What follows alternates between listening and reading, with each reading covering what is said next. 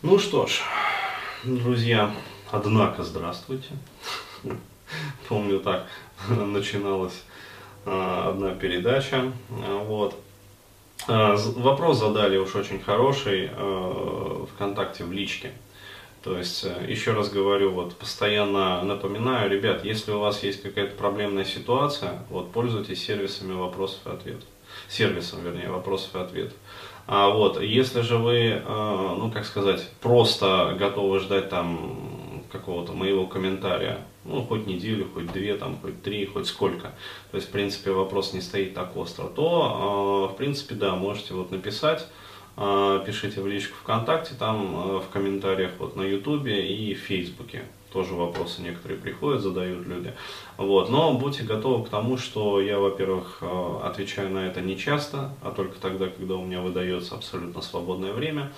Вот. А во-вторых, я сам уже выбираю те вопросы, которые мне интересны, ну, то есть вот э, в рамках там, нынешнего там фрейма, например, вот, который я поддерживаю, или там что-то еще, и на них, соответственно, сам там отвечаю уже. Ну вот, один из таких как раз вопросов, а, как раз в рамках а, вот, э, будущего вебинара по социофобии. То есть вопрос, что называется, не в бровь, а в глаз. Собственно, поэтому я и хотел на него ответить, потому что вот он во фрейме предстоящих мероприятий. Вот. А, Дмитрий задает вопрос. Денис, привет. Опять я не требую ответа. Ну, то есть, собственно, правильная подпись, ответа требовать не надо. А вот, но э, у меня, соответственно, сразу возникает желание, в общем, отвечать, когда от меня ничего не требуют, то есть хочется ответить. Почему-то вот так, парадоксально. А вот. Привет, Денис, столкнулся с такой проблемой. А, да, собственно, всю жизнь так. Как только начинаю общаться с девушкой, которая нравится, начинается очень сильный прилив энергии. А, так по жизни я очень ленивый человек. Но в эти случаи как будто новый аккумулятор поставили. А, хватает не намного, на сутки где-то. Потом опять лень и апатия. А, так как женщин я боюсь, и общение довольно быстро заканчивается. На моем а, а, и общение довольно быстро заканчивается на моем диком желании куда-нибудь уйти в сторону от компании с ней. То есть э, здесь, э, и собственно, э, по-моему, я еще не видел такие случаи в твоих кастах, может кастик запилишь.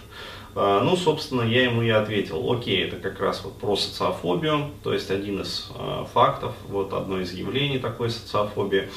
Вот, и, э, собственно, возникло желание как раз действительно запилить каст по этой теме. Ну так вот, а, вначале поясню э, ситуацию, то есть почему вот динамика именно такая. Все очень просто.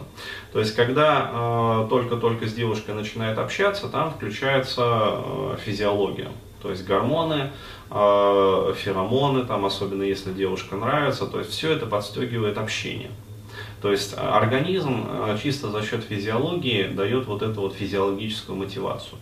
Ну, то есть ощущается прилив бодрости, прилив сил, как бы прилив энергии. То есть, еще раз говорю, это чисто физиологическая реакция. Собственно, дальше у нормального как бы мужчины, ну, что значит нормального мужчины, то есть не обремененного вот проблемой социофобии, вот, у него как бы вот этот вот первичный старт, а, который ему дает вот тело, а, ну, то есть свое, своего рода таким авансом, то есть, о, чувак, там, эта девушка интересная, давай.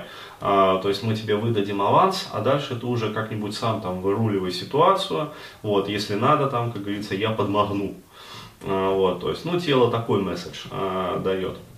И дальше, по идее, мужчина должен э, как раз вот, э, ну, как-то развернуть вот это вот общение э, для того, чтобы начать переходить вот как бы с уровня на уровень. Ну, то есть углублять как бы общение э, как, углубь и уши. Вот. И, э, соответственно, на каждом новом этапе э, при переходе вот, тело будет давать новые как бы, порции подкрепления. То есть, о, там пошло, как бы, пошел флирт. Отлично. Камера пишет, да? Нормально. Просто мне послышалось, что там что-то щелкнуло.